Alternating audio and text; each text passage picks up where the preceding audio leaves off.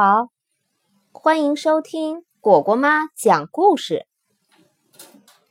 青蛙弗洛格的成长故事，爱的奇妙滋味，学会给予爱和接受爱。青蛙弗洛格坐在小河边。他心里涌动着一种说不清的感觉，他自己也不知道这到底是快乐还是悲伤。整整一个星期了，他都是这样神情恍惚的走来走去。到底出了什么事儿呢？这时，弗洛格遇见了小猪。“嗨，弗洛格。”小猪说：“你看起来不太好，出了什么事儿？”我也不知道。弗洛格说：“我一会儿想哭，一会儿又想笑。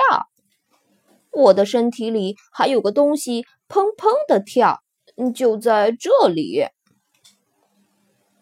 你可能是着凉了，小猪说：“你最好回家卧床休息。”弗洛格心事重重的继续往前走。弗洛格路过野兔的家，野兔，他说：“我感觉有点不舒服。”进来坐吧。野兔和蔼地说：“嗯，现在说说看，你到底怎么了？”野兔问。“我一会儿冷，一会儿热的。”弗洛格说：“而且有一个东西一直在我身体里砰砰的跳，呃，就在这里。”他把手放在胸口上说：“野兔像一个真正的医生似的认真思考着。嗯，我知道了。”他说：“那是你的心脏，我的心脏也是砰砰的跳。”但是他有时候跳得比较快，弗洛格说，很有节奏里，是这样，一二一二一二。野兔从书架上抽出一本书看，嗯，哈，野兔说，注意听着，心跳加速，忽冷忽热，这表示你恋爱了，恋爱。弗洛格惊讶地说：“哦，我恋爱啦！”他兴奋地向上一跳，跳出了野兔的家，跳到半空中去了。弗洛格突然从天而降，把小猪吓了一跳。“哦，哦，你看起来好多了。”小猪说。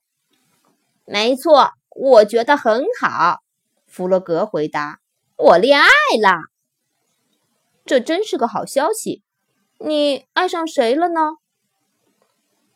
小猪问。这倒是弗洛格没有想到的问题。呃，我知道了。他想了想，回答说：“我爱上了美丽、善良又可爱的白色小鸭。”不可能，小猪说：“青蛙不能跟鸭子谈恋爱，因为你是绿色的。”而它是白色的。弗洛格没有理会小猪的话，他才不会为这件事而烦恼呢。弗洛格不会写字，但是他会画美丽的图画。回到家后，他用红色、蓝色和他最喜欢的绿色画了一幅可爱的图画。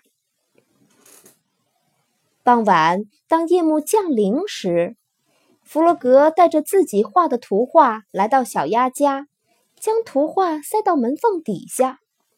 因为太兴奋了，他的心跳得很快。小鸭发现这张图画的时候非常惊讶：“哦，是谁送这么美丽的图画给我呢？”他开心地叫着。并且把画挂在了墙上。第二天，弗洛格采了一束美丽的花，想要送给小鸭。但是当他走到了门口时，却突然不好意思面对它了。于是他将花放在门前的石阶上，然后飞快地跑掉了。日子一天一天的过去了，弗罗格就是鼓不起勇气去找小鸭说话。收到这么多漂亮的礼物，小鸭非常高兴。但是礼物是谁送的呢？可怜的弗洛格，他不想吃饭，也不想睡觉。就这样，好几个星期过去了。他要怎样向小鸭表达爱意呢？我要做一件别人都做不到的事。弗洛格下了决心。我要打破跳高的世界纪录，这样我亲爱的小鸭就会非常惊喜，然后它就会也爱上我的。弗洛格马上开始训练，他每天不停地跳，越跳越高。都够得到天上的云朵了。以前世界上还没有一只青蛙能跳得像它这么高。弗洛格怎么了？小鸭担心地问。再这样跳下去是很危险的，它会受伤的。结果被小鸭不幸说中了。星期五下午两点十三分，弗洛格出事儿了。当他正要打破跳高世界纪录的时候，身体失去了平衡，摔落到地上。小鸭正好路过，急忙跑过去帮助他。弗洛格摔得几乎不能走路了，小鸭小心地扶着他。将他带到自己的家里，他无微不至地照顾他。哦，弗洛格，你差点就没命了，他说：“你一定要小心，我真的很喜欢你。”就在此时，弗洛格终于也鼓起了勇气：“亲爱的小鸭。”我也，呃，我也非常喜欢喜欢你。